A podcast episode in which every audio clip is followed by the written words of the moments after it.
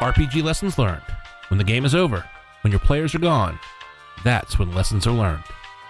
We're at R P G L L Podcast on Twitter, Instagram, and Facebook, R P G L L Podcast at gmail dot com, and check us out online at R P G lessons learned dot com.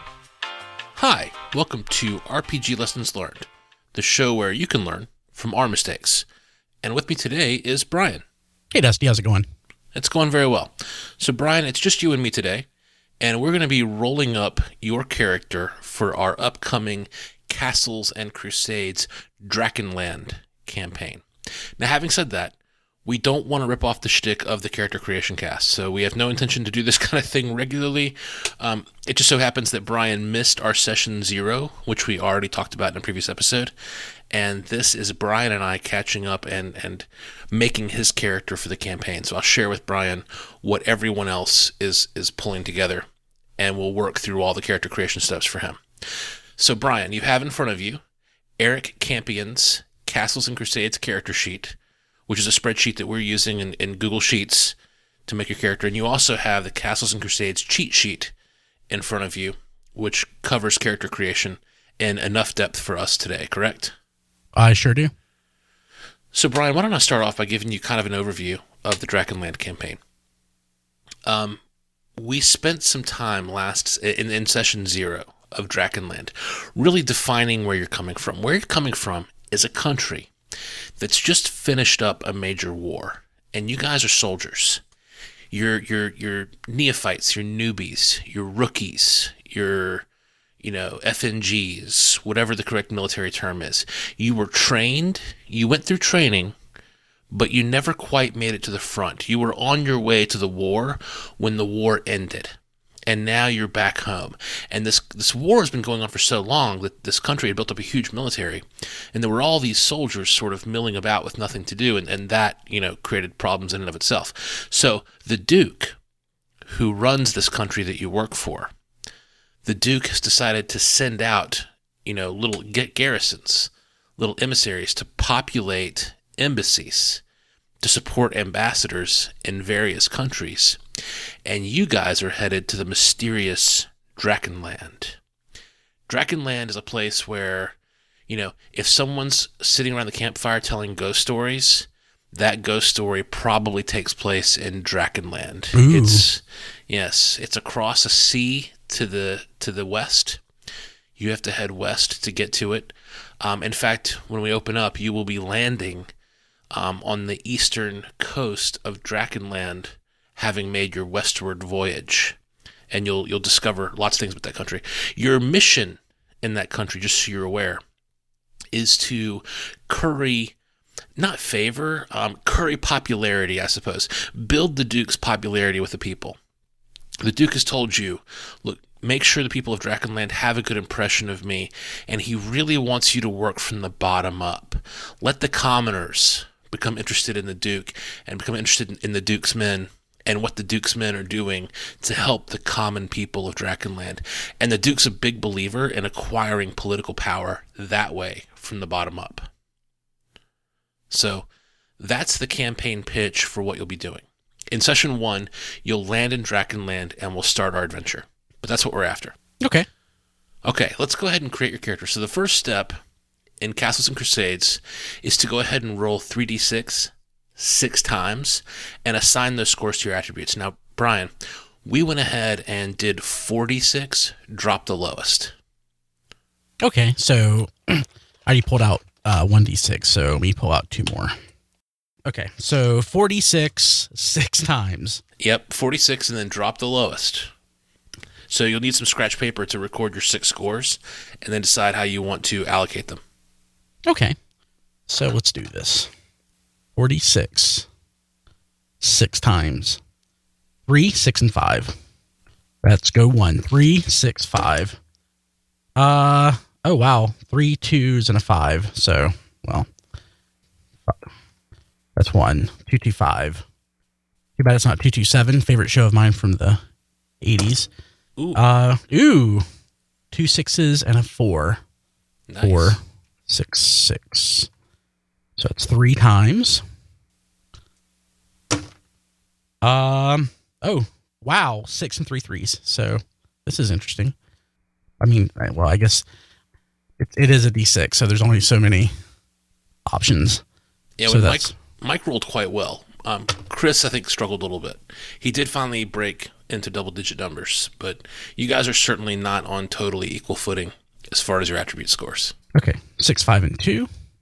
And last one, uh, five, two, two again. Interesting. Mike actually rolled an eighteen on his first or second roll. Oh, so I'm supposed to. Oh, okay, so I'm supposed to. Yeah, you add gotta it up. You gotta sum those up. Okay, never mind. Well, I fourteen. So fourteen, uh, nine, uh, sixteen. Okay, so my highest score is a sixteen. So my G Ms are indifferent when I roll my own characters. Perfect. All right. Technically, the next step is to go ahead and put those attribute scores to attributes. Go ahead and allocate them.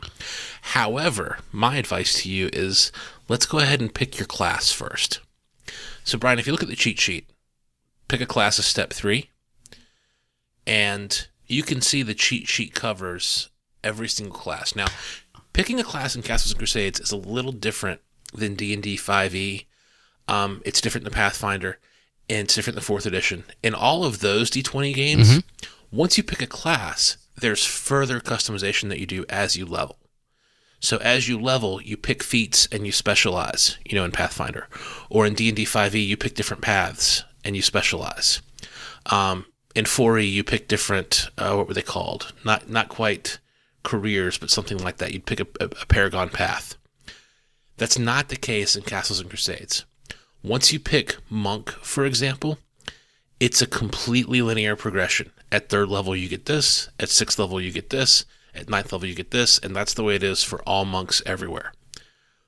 But there are quite a few classes in Castles and Crusades. So if you want to be that more armored fighter, but you don't want to depend on a god, they have a whole class for knight instead of fighter.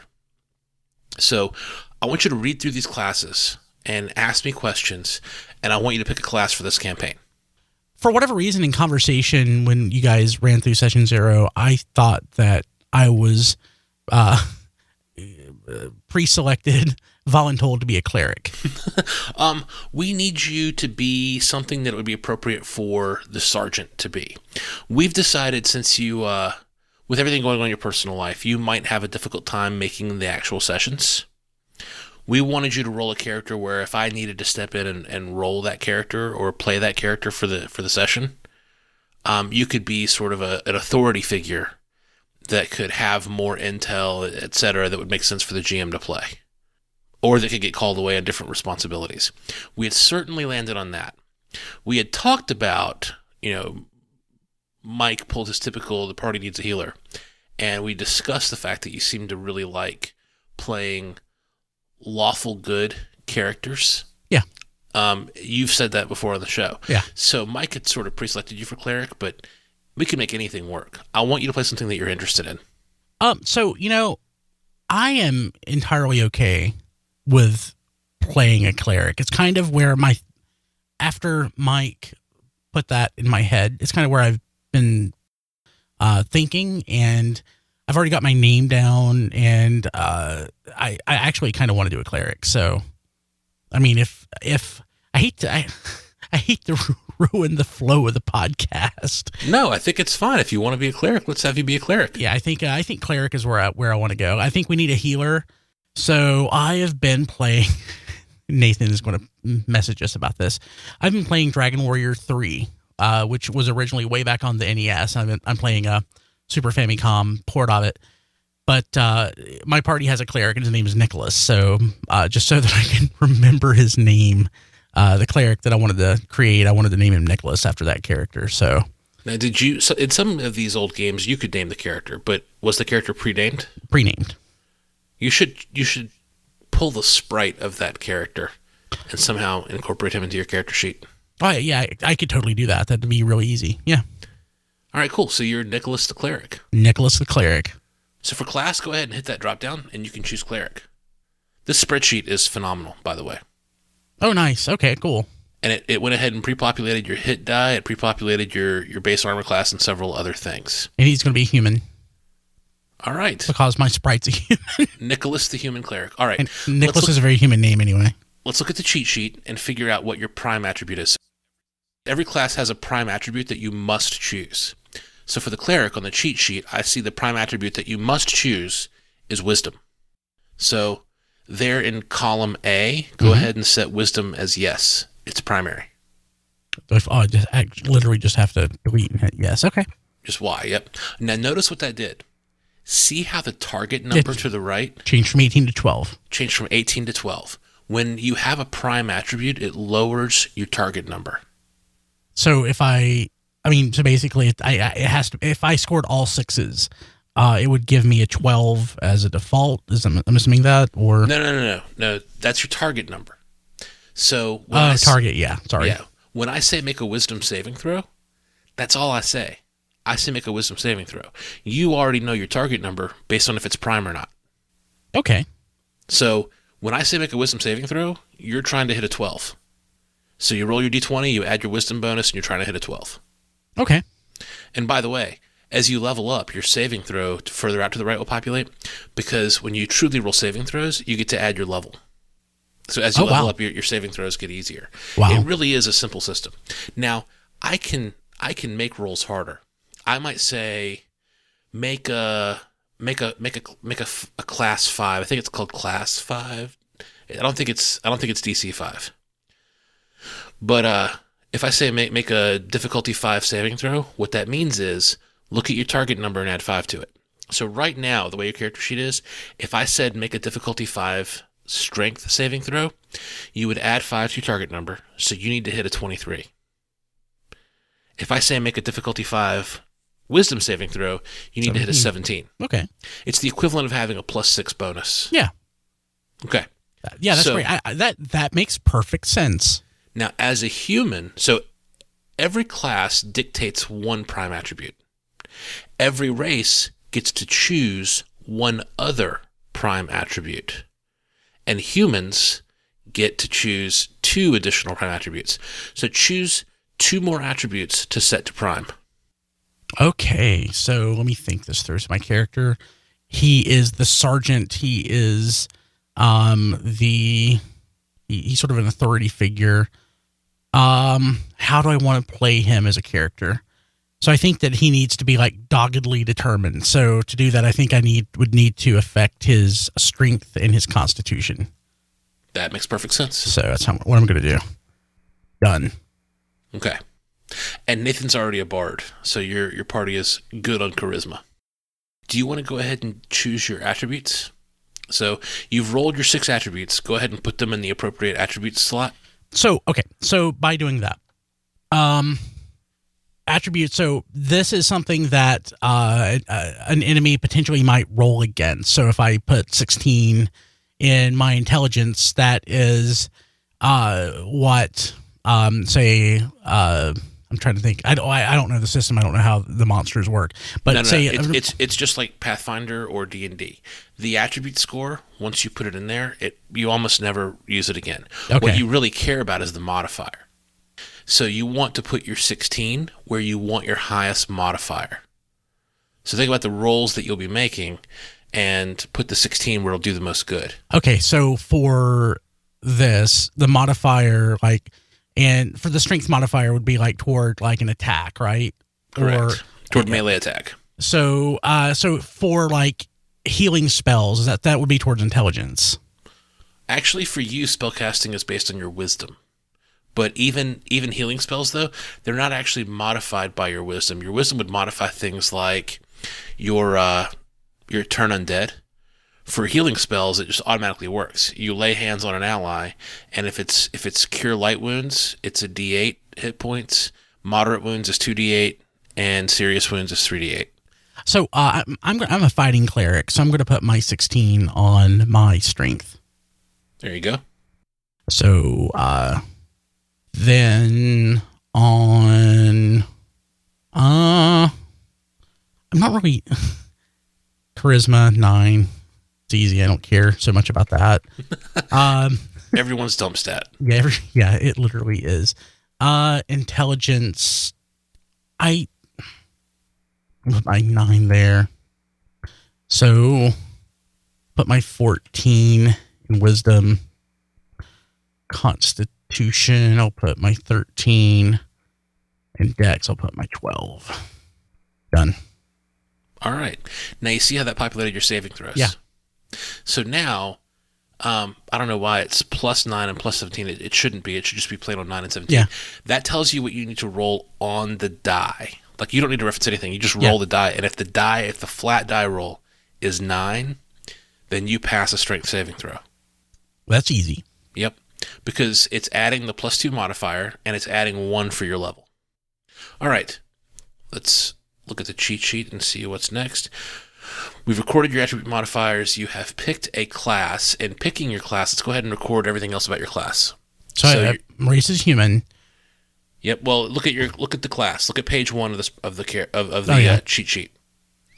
So the hit die was already populated. Mm-hmm. The bonus to hit was already populated. You need to choose your alignment. I'll do uh, neutral good. Makes sense. Let's go ahead and roll that D eight hit die. So um, what we're doing is the house rule that for first level, you get max hit points. So you can just go ahead and put an eight in your max hit points. And in fact, Brian, you'll be putting a nine. Can you tell me why? Because of the wisdom modifier? Nope. Close. Dude, it always modifies hit points. Constitution. Oh, I don't see. So yeah, okay.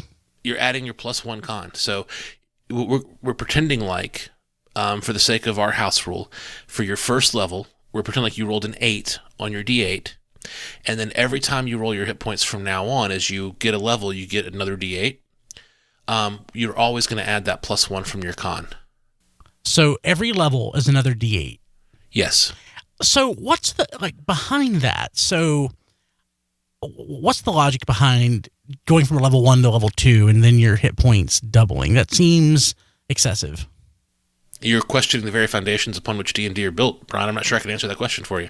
Um, no, and also- I get all that. I guess I haven't played a level one character in so long uh-huh. that the idea that my character could potentially double, but so that you don't have that when you go from level two to level three, or level three to a four, or four to a five, or five to a six. No, it's just that first jump, yes. With that first jump is a potential double, and like, there, I can't figure out a way to translate that to the real world. Like, there's, I can't, I can't figure out how that would actually apply to reality. So, I could see it. I, I think there are jobs where survivability doubles, you know, once you make it past a certain point in the I mean, job. Yeah, I mean, yeah, I mean, I mean, yeah, I mean that makes sense.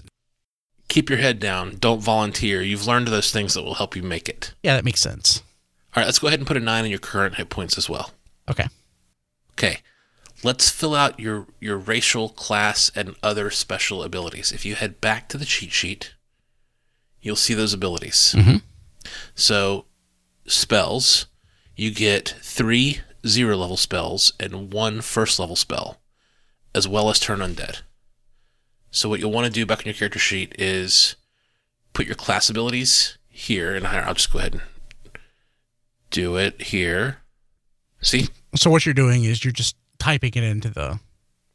Yeah, I'm literally just populating it. Okay. Oh, and in fact, I don't need to, because if you look down below at the bottom of the character sheet, because you chose Cleric and because you already did your Intelligence and your Wisdom, see how you've got a three and a two? Yeah. In cell G, fifty mm-hmm. and fifty-one? That tells you how many spells you have, so we don't even need to record that. Your special ability is basically Turn Undead. All right, let's go ahead and roll your starting gold. So roll two d ten. And multiply that by ten. Okay. Uh, so one hundred thirty. Nice. So on page two, I'm going to go ahead and put for your first item, one hundred thirty gold pieces. Now, here's where you will need to reference the rest of the cheat sheet. I want you to purchase your starting equipment. Now, a couple things before you do that. Sure. We are tracking encumbrance in this game. Oh, wow, that's new. It is new. Well, so, not new not new to, you know, R P Gs and tabletop, but it's new to us. Yeah, pretty much every system we've played has that concept, but we are doing it for the first time. So I want to point out some areas of the spreadsheet. You see on the right-hand side where it says container name? Yeah. You can actually hit that drop-down and choose different containers, assuming you purchase these containers, and any items you put in that container will have the encumbrance value cut in half because you're wearing the item. And it makes sense, right? Yeah. Intuitively, it's it's half as difficult or less to throw a torch in your backpack as it is to constantly carry that thing around. So you'll want to put some things in your containers. Over here on the right, once you figure out what armor you're going to buy, you should go ahead and list the armor here. Uh, but, but, but, but let's see here. Let's say you bought plate mail. The encumbrance value for that might be eight. I'm making stuff up. But for Warren, you're going to say yes, and that cuts the encumbrance down. It makes total sense. Let's go ahead and have you reference the equipment lists, and then we'll we'll come back in for the audience and tell them what you've purchased. Okay. I know I only have one hundred thirty gold, but I really want that full plate, so I'm just going to ask the shopkeeper really nicely if he'll, you know, just let me slide on the eight hundred seventy. He will not. Okay. Uh, we're we're gonna we're doing it this way because I really want getting full plate to be kind of a, a yeah, big yeah, deal. Yeah, yeah, no, of course. So Dusty, um, I'm looking through the equipment list here, and I'm seeing like tents. Do I need a tent? I mean, what if it rains? Uh, let's not worry about it to that level because you will be in a garrison and you will be able to draw some equipment. You are you are outfitting yourself. So if you go on an expedition that requires a tent, let's just go ahead and assume that your embassy will issue that to you. Okay, so I can can I assume the same thing with other items like uh, cords, uh, crowbars, and things like that, or just tents? Let's just assume it with like camping gear, like pretty common camping gear. Okay. Things that we would consider personal effects, um, even personal weapons. Those those you'll be buying out of your character's like, budget. If it's something, it would be like an in, an adventurer's kit or whatever. We we are responsible for that. Yes, it comes out of our per diem, but we're responsible. Yes, there okay. you go. There you go. Okay, so um, I'm done with what I've selected. So again, I my character he is um, he is lawful neutral. He's a, he's sort of a little gritty. He is uh, stubborn. He's he's you know he, he's all that. So I've selected a two-handed sword as my weapon. Okay. Now I should have I should have said not every god will allow that. Clerics usually have to deal with blunt weapons like warhammers, things like that. So just know that as you create this religion for your cleric, this needs to be a deity that, for whatever reason, favors two-handed swords. Krom. Krom? You're a cleric of Krom? Yeah, sure. Hey, I mean, that makes sense, right? I think. It, it does to an extent. Remember that yeah. you're currying... It, it, it, I'm fine with it if you are. Remember your goal is to curry favor with populace. Um, with a populace, I should say. And, uh... yeah, sure. If, if if you really care about metallurgy and the riddle of steel, uh, go for it. uh, so I purchased a tunic uh, so I don't walk around naked uh, with some heavy boots. Um, for my armor, I, I, I, armor is important to me. I got the best armor I could afford, which is scale mail with a great helm and a large steel shield. The great helm feels very appropriate to a sergeant. Yeah. So... for those listening, um, when he says the best armor he can afford, I think for whatever reason, I'm used to starting with plate mail in whatever, in fifth edition or even in fourth edition, and getting new armor wasn't that big a deal. In Castles and Crusades, in this game, I really want getting upgraded armor to feel like a big deal. And it makes sense. In, in the feudal economy, you know, armor wasn't cheap. Armor was one of the most expensive things you could possibly splurge on.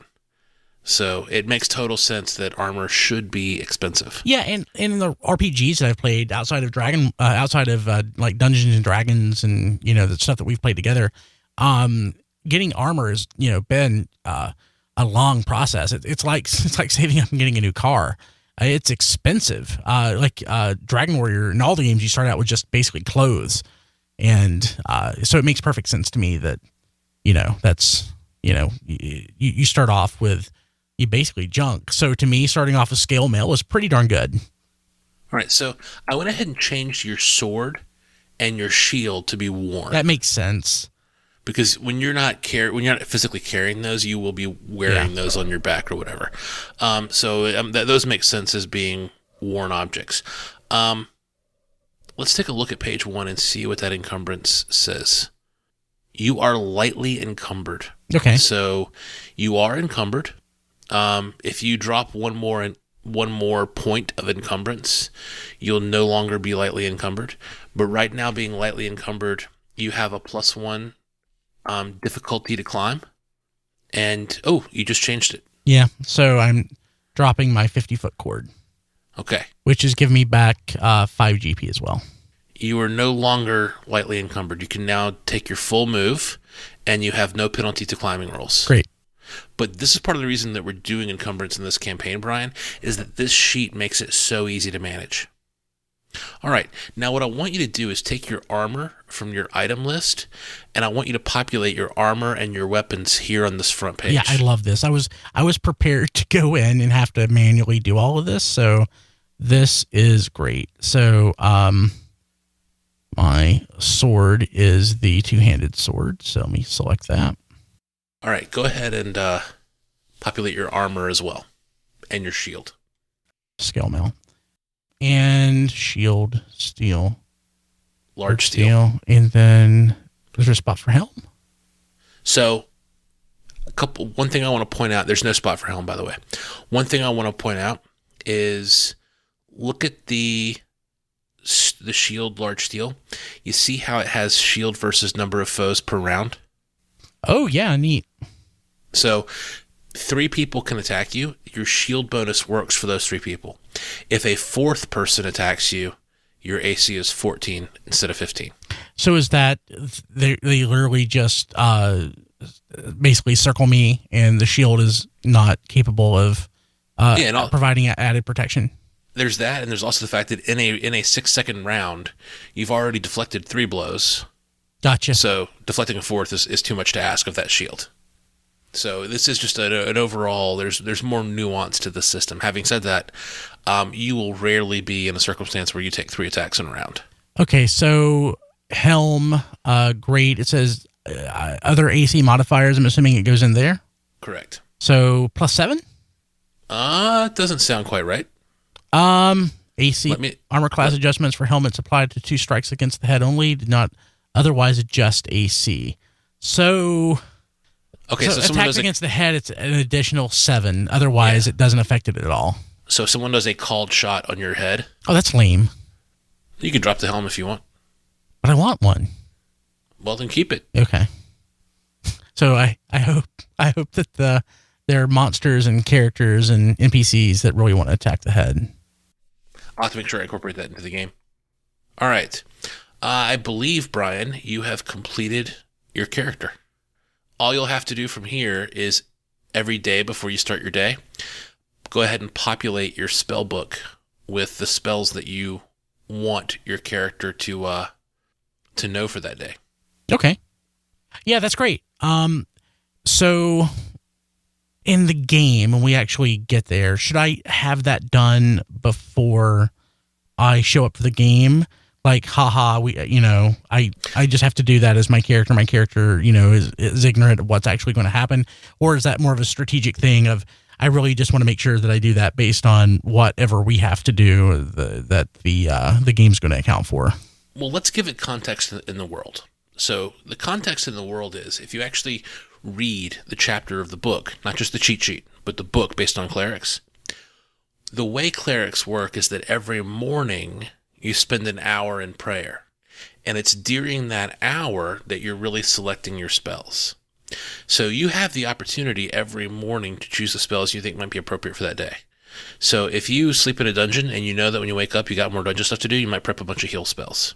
That makes sense. If, if you're sleeping in town and you know you have a difficult negotiation tomorrow, you might prep some uh, some detect chaos or detect evil. So it, it's that hour of, of prayer every morning where you choose your spells. Okay. So, I mean, I'll, I'll just be strategic about how I select my spells. It makes perfect sense. And for those listening at home, too, just so everyone knows, a cleric has access to all the spells at level one, all the spells at level zero. Wizards have to acquire spells for their spell books, but clerics simply have access. They have a more limited spell list, but clerics have access to all of it when they start, you know, praying in the morning, and then they pray down to just which ones they want. All right, so Brian, you've made a character. I added a last name to be funny to, to Nicholas. Oh God, I'm afraid. Nicholas de de Brabant. Brabant. De Brabant. It's a French name. Do you know what it's from? Uh, it's. I mean, I'm trying to think of like the French novels or whatever. No, off the top of my head, which would be like the Three Musketeers. It's Forever Night. Oh, I didn't never watch that. It was one of my favorite shows for a long time. It's my favorite vampire fiction ever. Um, my Vampire the Masquerade game I'm running for the guys is heavily based on Forever Night, just because that is the most vampire fiction I've ever consumed.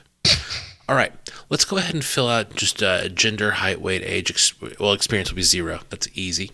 Um, let's go ahead and fill everything else out, and you are completely done with your character. Okay, so male, height. Uh, so do I assume that in this time frame that the average male is like five foot five? Uh, it's up to you. You could be particularly well-fed, and you've reached six feet. Oh, I don't think he's going to be six feet. I'll say five ten. He's around my height. This will be a short party. We have a, we hey, have a. Five ten is not short, dude. Five ten is not short. Fair enough. He's gonna be a stocky two ten. But we have a halfling, a gnome, and a half elf. Um, age. Okay, so thinking back to we were we were prepared for. So the- let's give it context in the world. On the one hand, you're a sergeant. On the other hand, but I have zero remember, experience too. So remember yeah, that I said or, you were you, you were on your way to the war. You hadn't made it to the war yet. Yeah, for your platoon, where none of you saw combat, and you were just coming off of training, being sent to the front, you did particularly well in training, and you were made sergeant. Yeah, and if you want to be an L T, I'm fine with that. Okay, the idea of being a lieutenant, just out of uh, just out of uh, officer candidate school, uh, with no experience whatsoever. Yeah, I, I like that. Okay, I, I want to change it. I, that's that's what we're doing. All right, you're an L T. So should we put that in the character's name? Yeah, Lieutenant Nicholas de Brabant. You can get rid of the de Brabant if you want. That's fine. I like the name. I'll never use it, but I like it. All right, fair enough. Brian, you have a character. Wow. Yeah. So Duke, you would you will do your Duke Duke Artois proud. That's my goal. Yep. Um, I'll share share with you a couple things about how your character looks. Uh, it's up to you, you know, facial features, hair color, that's all up to you, and I'll probably ask for that in session one. But just so you're aware, the, the tabard that you wear, the guys already came up with this. Um, the tabard of Osea, which is your country, is a red tabard with a white griffin and three concentric white circles, which stand for family, fortune, and fortitude. Okay. And the war that you just won was a war of commerce. It was a war to open up, you know, trade ports. Basically, I don't know, tariffs, duties, whatever were an issue, and a war broke out over that. So it's very much an economic war over resources slash tariffs slash markets. But it was not a it was not a religious crusade or anything like that. Okay, makes sense. All right, Brian, you are ready for session one of Drakenland. Those of you at home, thank you for listening. People call them postmortems, evaluations, appraisals, reviews, retrospectives. We call them lessons learned, and we're sharing ours with you.